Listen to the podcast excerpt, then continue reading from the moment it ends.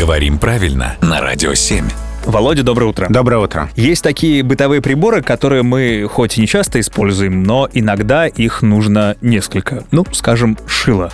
Не спрашивай для чего, но какое же множественное число у этого слова? Да, здесь не, не очень стандартная форма множественного числа, и надо запомнить, что множественное число шилья.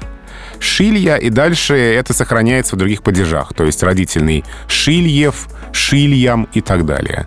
Ну, сложно представить себе контексты, в которых в живой речи это понадобится, но если вдруг, то Шилья, Шильев, а Шильях. Но у нас есть устоявшееся выражение про человека, который уж очень всюду торопится, прошило в одном месте. Да, но оно там одно.